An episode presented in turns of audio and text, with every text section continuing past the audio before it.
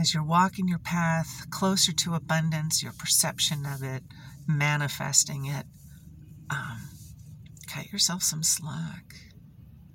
You've got a lot of paradigm shifting to do, and that may take a little longer than you want, but Kuan Yin asks you to have compassion for yourself.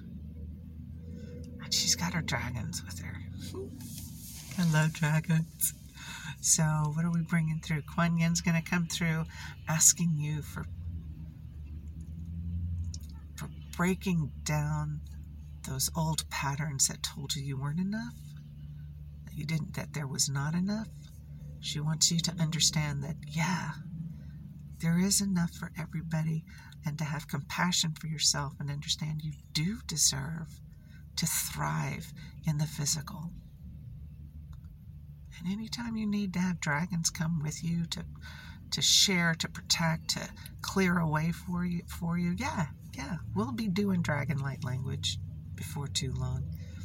It's fun. Okay. So it's Kuan Yin. Okay, come on.